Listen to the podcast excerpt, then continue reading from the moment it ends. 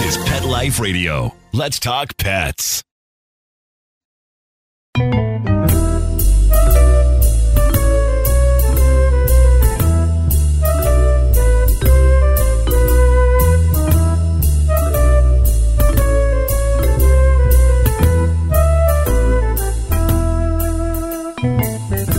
Hello, cat lovers! Welcome to Catitude. I'm your show host, Michelle Byrne. You know how some treats are like cat crack? Well, I have one I want to tell you about, but more so, I want to tell you how this unbelievably amazing trainer, she's a certified feline training and behavior specialist, and she does wonderful things with cats, and you'd think training cats would be impossible, right? Well, she has some tips for us, so we'll be right back. Take a bite out of your competition. Advertise your business with an ad in Pet Life Radio podcasts and radio shows. There is no other pet-related media that is as large and reaches more pet parents and pet lovers than Pet Life Radio. With over seven million monthly listeners, Pet Life Radio podcasts are available on all major podcast platforms, and our live radio stream goes out to over two hundred fifty million subscribers on iHeartRadio, Odyssey, TuneIn, Stitcher, and other streaming apps. For more information on how you can advertise on the number one pet podcast and radio network, visit petliferadio.com slash advertise today. Let's Talk Pets on pet life radio dot com.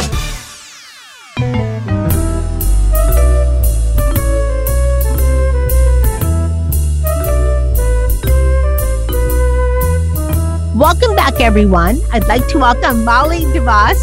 She is a certified feline training and behavior specialist, and she loves one treat in particular for training her cats. We'll talk about that a little bit later. Welcome, Molly. Thank you, Michelle. Thanks for having me on your show today. I'm thrilled to have you. The more I could learn about my cats and how to possibly train them even a little bit, the better, because it seems so hard to train cats. But before we get into that, can you share your background with us?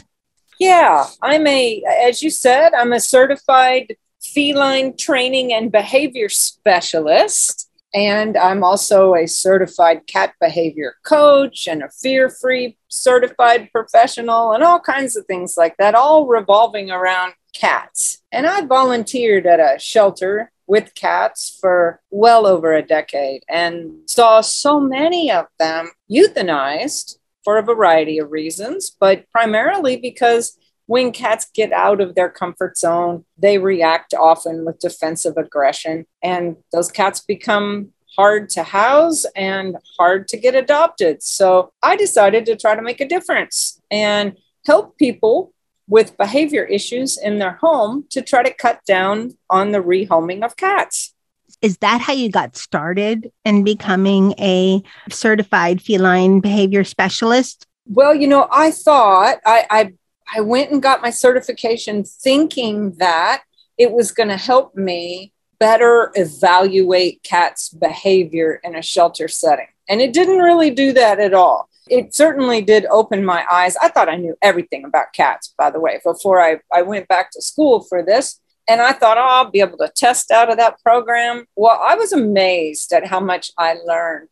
And it opened my eyes to exactly what the cats are sensing when they're in a shelter environment. But more importantly, that shelter euthanasia is the number one cause of death in cats in the United States. And And that just floored me. And I thought, you know, it's great helping cats in shelters. And I still do a lot of that work. But how do we keep these cats from coming into the shelter in the first place? So somewhere about three quarters of the way into the program, I decided I would focus on shelter diversion. And I set up a nonprofit because there was just no way in my heart that I could tell somebody I can't help them with their problem with their cat because they didn't have money to pay for it. So I started it as a nonprofit because, you know, like thirty-five percent or more of cats that are surrendered to shelters are for behavior reasons. Either they're urinating outside the litter box, or they're being aggressive to the other cats or to the people, or they're destroying things and all kinds of reasons. And, and I thought, you know, I, I need to make some resources so that people can access them and take care of these problems in the home before they ever decide to load up the cat and take it to the shelter.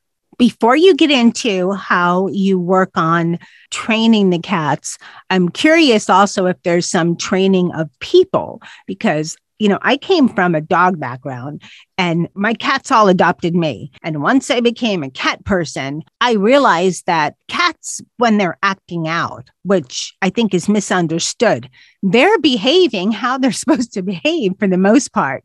You know, they're not like little dogs, which we talk about so much on Catitude. They're cats. They're different. If you pet them consistently in one spot, when they've had enough, they're going to put their claw out and say kind of like, leave me alone, you know, where dogs give a different type of reaction. They don't have claws, so you're not going to really get hurt by that. So do you find that people just don't quite get how cats behave and that's part of it? You know, I remember also when I reached that part in the program where I said, hey, wait, I thought I was going to get to work with cats. And I realized this was really more about working with people. So you're right.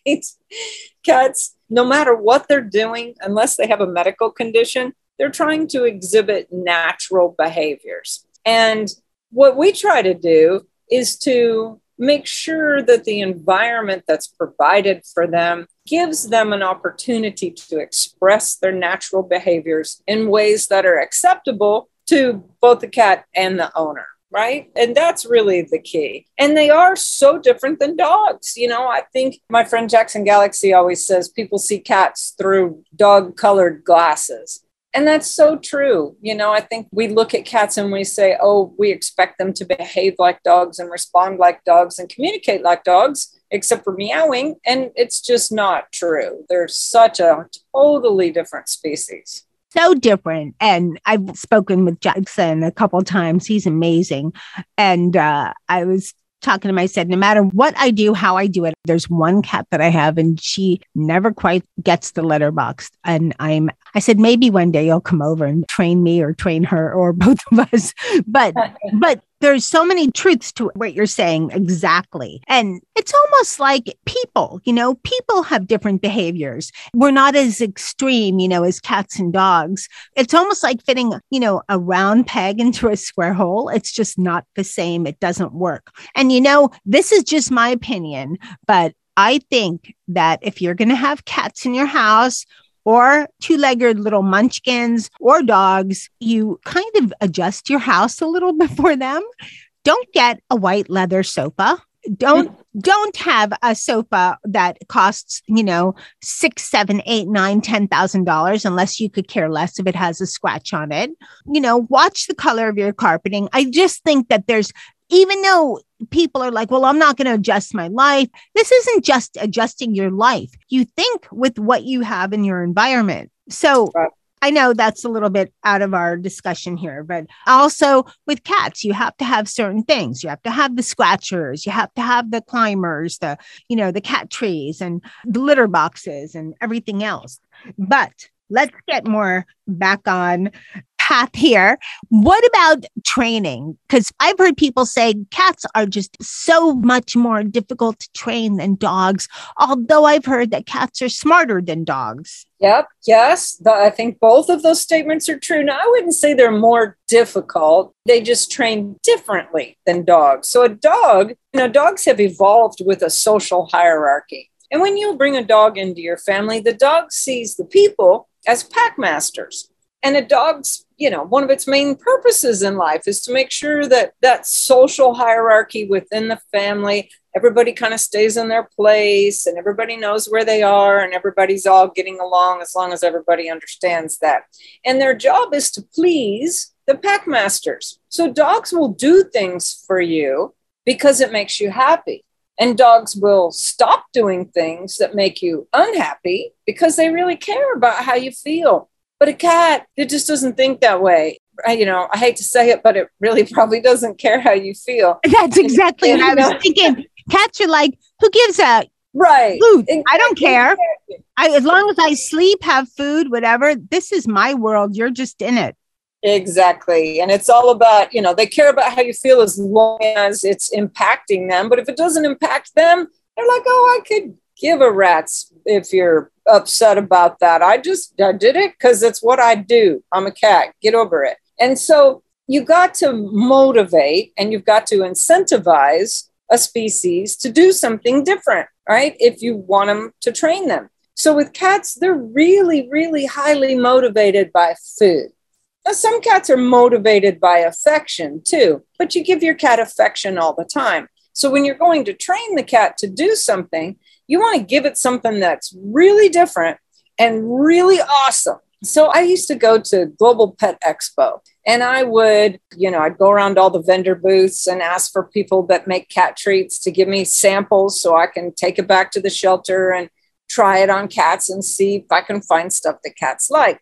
And in the shelter setting, what we're training a cat to do is to trust us and to be brave enough to get out of its comfort zone, to, you know, try something that's scary. Like in some cats, that's even just looking at us or moving forward towards us or allowing us to touch them. It can be some real basic things. In a home setting, you know, I taught my cat, he knows how to high five and walk on his hind legs and spin and, you know, all kinds of stuff. He'll, he'll do just about anything. So I used to go around the shelter with a, a whole pocket full of different kinds of treats because the first thing we'd have to do is figure out what knocks this cat's socks off. And we'd have to give them baby food and tuna and a variety of cat treats until we found one it liked. Well, then I went to Global Pet Expo and stumbled across Vitakraft.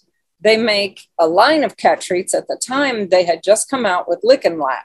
And they gave me a handful of those. I went back and I'm telling you what, I have never seen cats go bonkers like they did over this product. So it's making my life in the shelter a whole lot easier for two reasons. One, I don't have to carry as much crap around with me. And two, the cats go really nuts over it. And so I get a better response, makes the cats actually more brave to step out of their comfort zone. And then, of course, at home, my cat, I taught him how to jump through a, a hula hoop. Well, then I decided I didn't want to have to go get the hula hoop every time I wanted him to do the trick. So I held out my arm and taught him to jump over my arm. And so he will do all those things. I'm envious. We got to take a short break, Molly. We're going to be right back. Molly, here's your dinner. Zeus, that's not your food. Don't let that happen to your precious cat. Elevate your cat's eating experience with the Cat Tree Tray. The Cat Tree Tray keeps your cat's food off the floor and conveniently located on the cat tree. It's the perfect way to eat. It's a beautiful wrought iron tray that easily attaches to your cat tree and keeps dogs and other critters out of your cat's dish. A must for multi-pet households. There's a six inch tray for large bowls and a four inch tray for smaller bowls. Purchase your Cat Tree Tray today. Go right now to cat tree tray dot com. That's cat tree tray dot com. C A T T R E E T R A Y dot com. Let's talk pets. Let's talk pets. On Pet Life Radio. Pet Life Radio. pet life radio dot com.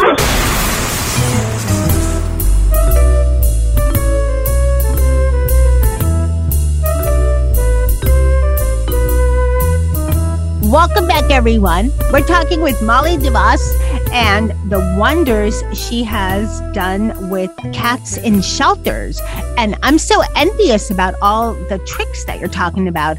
And, you know, VitaCat sent me a couple samples too. And I had tried some other licking type of treats. This one, they love even more so. And right? Is it a trick if I open the fridge and they come and sit down in front of it? Is that a trick? Because they know it's in the fridge. So does that count? I don't know. I don't think so. But that's their trick. What is it about the lickable treat? What is it about it that makes it so alluring for your cat? You know, that's a good question. I know that because I always look at the ingredients. They have very high quality ingredients. They're actually manufactured in Germany, interestingly enough. I think eventually they're looking at setting up some manufacturing in the United States, but currently it's made in a in a facility in Germany, and you know, maybe it's German cars are engineered so much better. Maybe that's true about German cat trees. I'm not sure. And I'm not sure what their secret ingredient is, but I can tell you it's my secret ingredient for training cats. That's for sure. It's just amazing the difference. Because I used a lot of those push-up, you know, lickable type treats before also. And so once I got back from the trade show and discovered this, I contacted them right away and said, hey, that stuff's amazing. How do I get some more of that? You want to, you know, you want to help sponsor my nonprofit and help out some shelter cats and send me some more Lick and Lap? And, and they were graciously enough to do that and, and sent me more. And I use it to this day. I mean, I do shelter behavior modification programs where I'll train staff and volunteers how to work with these cats with different kinds of behavior modification techniques. And the key to everything we do is this Lick and Lap treat. Now, they also make some other treats. I keep talking about that. They do make different ones. That just happens to be the one that I have found to be the most amazing with the cats. I know they make a jelly also. My cats love that, except for one was afraid of it. She only ate it on the floor. And so for everybody listening, and this isn't a commercial, but just so you, when you're listening, so you can get an idea what it is. These treats come in, they're in like a little plastic sleeve, and you put them in the refrigerator, and you can just, it makes them a little bit more solidified. And then you just cut them open. You could just give your cat a couple of licks at a time. Yes. You know, that's a good point, because in a shelter, the, the other thing about training a cat is once it gets full, you're done. And so you've got to be able to give them just teeny tiny little bits of whatever you're using. And some of the hard treats, you know, we would break them in half, but still in a short period of time, the cat would be full and then stop participating. So the way that this dispenses is ideal because we can just give them a little tiny dab at a time and keep them motivated and keep them interested in what we're rewarding. Now, that's another thing about trading cats. It's all positive reinforcement because they don't care about how you feel. They're totally not going to understand if you say, no, no, no, that wasn't what I wanted you to do. You know, you can't really scold them at all. You simply reward them when they do what you want them to do. And that can be as simple as sitting down or coming to you, following your finger around. That's one of the first things I train them so that I can then guide them with my finger up on things, down from things, through the hula hoop, over my arm, into a circle, that kind of stuff. So there's different techniques when training them. We like to call it marker training because you're going to say good girl or good boy when they have completed the behavior you want to see. And then you reward them with the Lick and Lap. It's amazing. It's, it's just amazing. I go to people's houses for cat consults. And a lot of times just for fun, I'll go ahead and train their cat to do something while we're just sitting there chit-chatting about the behavior. And by the time they finish complaining about what it is that the cat's doing they don't like, I've got the cat trained to come, sit, high five, all kinds of different things. It's amazing. And the only way you can really do that is if you have something that the, a cat says, oh my gosh, that stuff is liquid gold. I would walk across hot coals to get some of that Vitakraft Lick and Lap. and, and that's the way you train them. My crew loves it. When I open the refrigerator door, I look down, there's three cats every time. Once I almost broke my neck because I wasn't paying attention and there were three cats all of a sudden underfoot because obviously I keep it in the refrigerator. Do you have any stories you can share? One of your most, you know, challenging transitions for a cat that was in the shelter that was, I don't know, maybe super skittish or super frightened and you were able to, you know, make the cat overcome his fears? Oh my goodness, I have thousands. We work with them every single day. And, you know, a cat does not like to be trapped and a cat likes to have choices. So when it is no longer in its home and put into a kennel, it's been stripped of all choices. It's in a totally unfamiliar territory. And they do pick up on the emotions and feelings of the other animals around them. That's been scientifically proven. And so fear is all around. Where am I? Who are these people? I can hear dogs barking. I, there's all these other cats. I, you know, they're so confused and they're so scared. And a lot of them just think the only way they're going to be able to survive is to show how big and mean they are. And, you know, they'll be charging at us and hissing and ears down and growling and, you know, otherwise not an aggressive cat. You know, cat aggression is very different from dog aggression. They don't typically target people or things like that. You know, they're just trying to defend themselves and survive. And so when we start with cats like that, we have to prove to them that we're not mean and scary, and we're not going to do all the things they're afraid we might do. And so one of the first things we do is we have these back scratchers, you know, those kind of telescoping back scratchers. And we put a little bit of Lick and Lap on the back of that. And, uh, and we extend the scratcher very low towards the cat and allow them to smell it. And a lot of times, you know, this cat otherwise is lunging at us and growling and hissing. And once we finally put that back scratcher in there with the Lick and Lap on the back, they all of a sudden their head comes forward, their ears go up, and they're like, sniff, sniff, sniff, sniff. I'm like, wow, what is that stuff?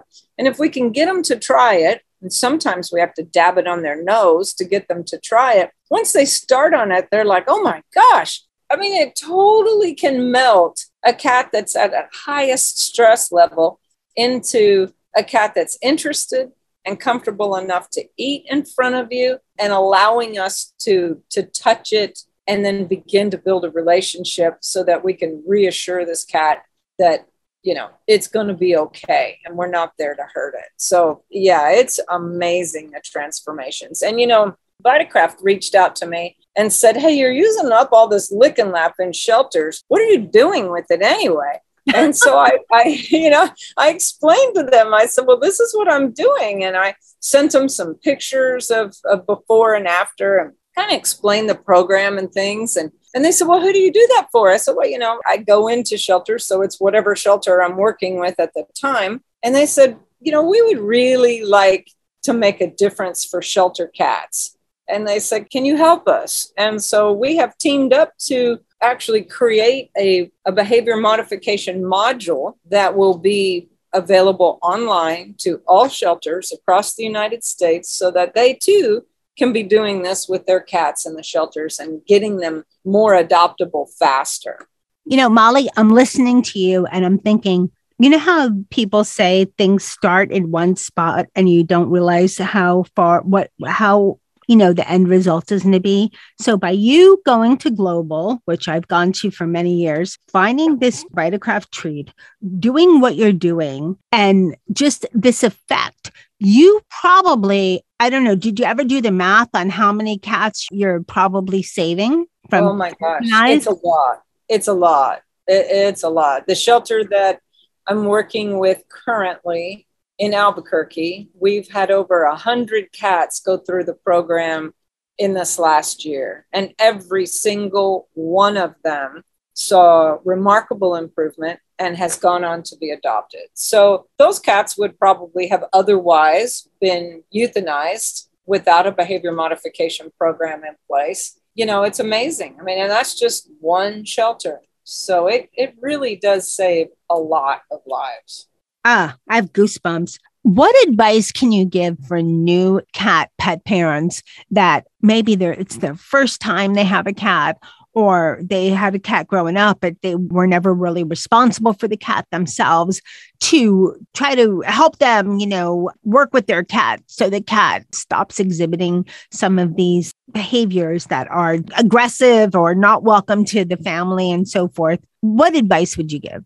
Well, first of all, when you do get a new cat, give it time to settle in. I see so many cats returned to the shelter, you know, after a week or two in someone's new home, and they'll say, well, it just wasn't a good fit. Well, it, you know, fought with my other cat. Oh, we did the introduction slowly. Well, two weeks is not slow enough.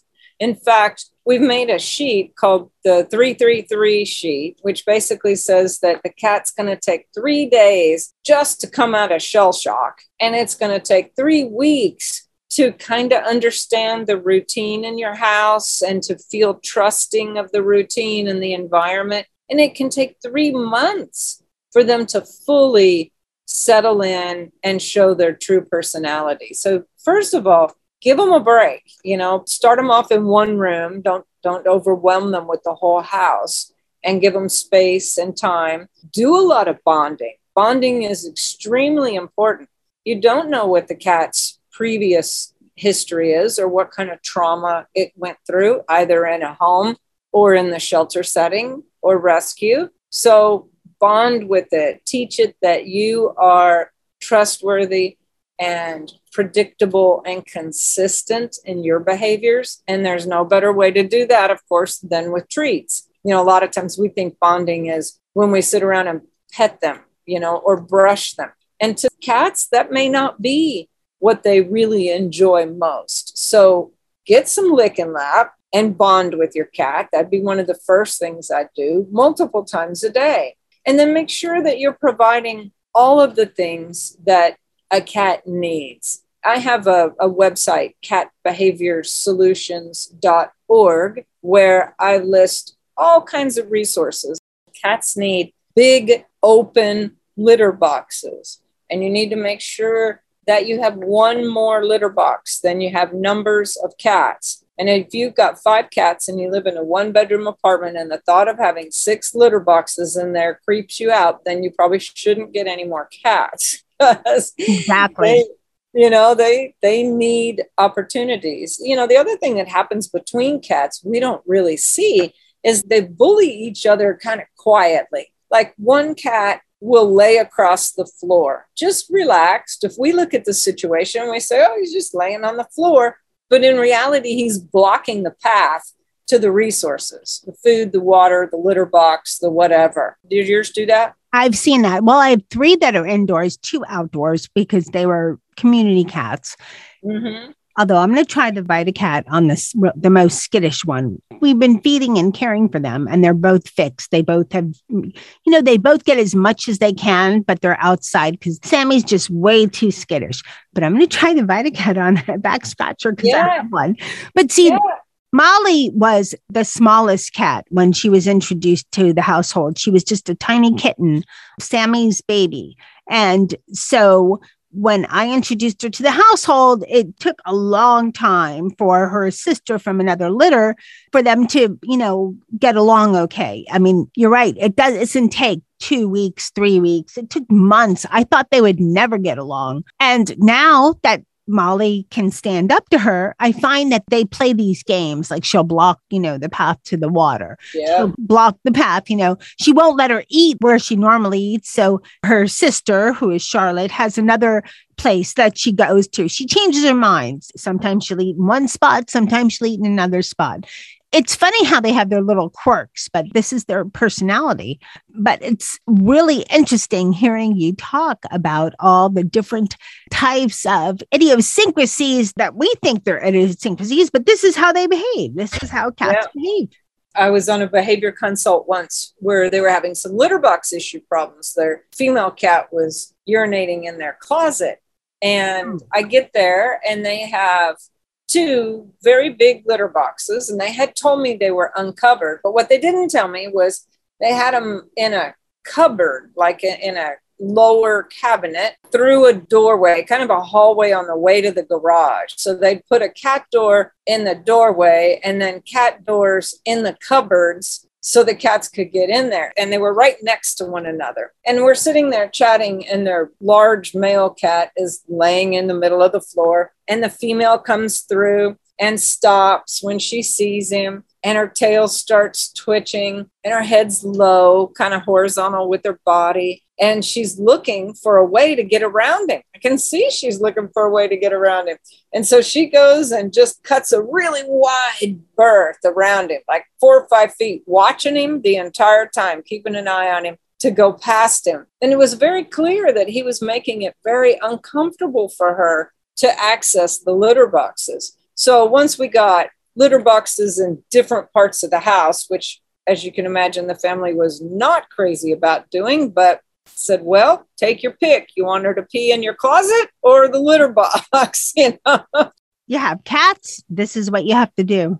Right, right. And so you've got to, you know, you've got to make an environment that's natural to them in the wild. You know, cats are both predator and prey. So they're hypervigilant all the time. They're always wondering, what's going to get me next? And in the wild, they don't go into confined spaces or holes or caves to go to the bathroom because predators could get them. They might get ambushed when they come out. So they go kind of out in the open where they can see things coming. And in a multi-cat household, a covered litter box is one of the worst things you can do for your cats. You know, they, they want to feel safe and secure going. And then scratching, you know, you mentioned scratching posts. That's a must. You know, cats do not have an option but to scratch. It not only stretches their back and gets rid of the dead nail sheaths on their nails, but it's also a territorial gesture. They have scent glands in between their toes, and so they're leaving scent marks behind. And we make a mistake of getting cat trees, you know, that are like eighteen inches tall. And if a cat can't get a full stretch when it's scratching, then that's not working for it. And it's probably going to use the back of your sofa because that's much higher. So you got to get a super, super tall scratching post if you really want your cats to be attracted to it. And those are the main two things. And then, of course, introducing, you know, multi-cat households have so many dynamics. It's not like a dog family where you have an alpha dog and then every other dog knows its place on the ladder and they all stay in place. In a cat's world, it's very fluid. And, you know, there can be some dominance gestures and bullying gestures that change back and forth, even sometimes through the course of a day. So you have to make it easy for them to cohabitate and feel like there's enough favorite of everything, favorite spot to sleep, favorite scratching post, favorite litter box, that kind of thing, for everybody to go around all the time. So if they feel like there's any lacking of any resources, then they're going to develop behavior issues. That's one of the main reasons. This has been such great information. Where can people find out more about, I know you mentioned briefly, but let's mention again about your behavior techniques, and where can they find Vitakraft treats? So Vitakraft treats you can find in most of the major retailers, Petco, PetSmart, Walmart, Amazon. And you want to learn more about them and see all the products they have to offer. Uh, you can go to their website. It's, let me spell it for you because it's Vitakraft with a K. So it's V I T A K R A F T dot U S, and then just do forward slash cats, and it'll take you right to their cat page. And then my site, you can go to cat behavior solutions dot org. And if you can't find something that you're looking for, if you can't find the answers easily there, you can always email me. It just, it's simple, Molly, M O L L Y, at cat behavior solutions dot org, and I'm happy to help answer your questions or point you in the right direction to things. Well, Molly, thank you so much for coming on Catitude and sharing your wealth of knowledge. It's been so informative, and I'm sure there's a lot of cat people out there that are going to find this information so helpful for their cat household or friends' cat household. So thank you so much. Oh, thank you for having me on Catitude. And I certainly hope everybody finds something useful out of those resources. And if you don't see an answer to your question, absolutely email me, because that means I just need to get that information out there too. Okay, well, thanks so much.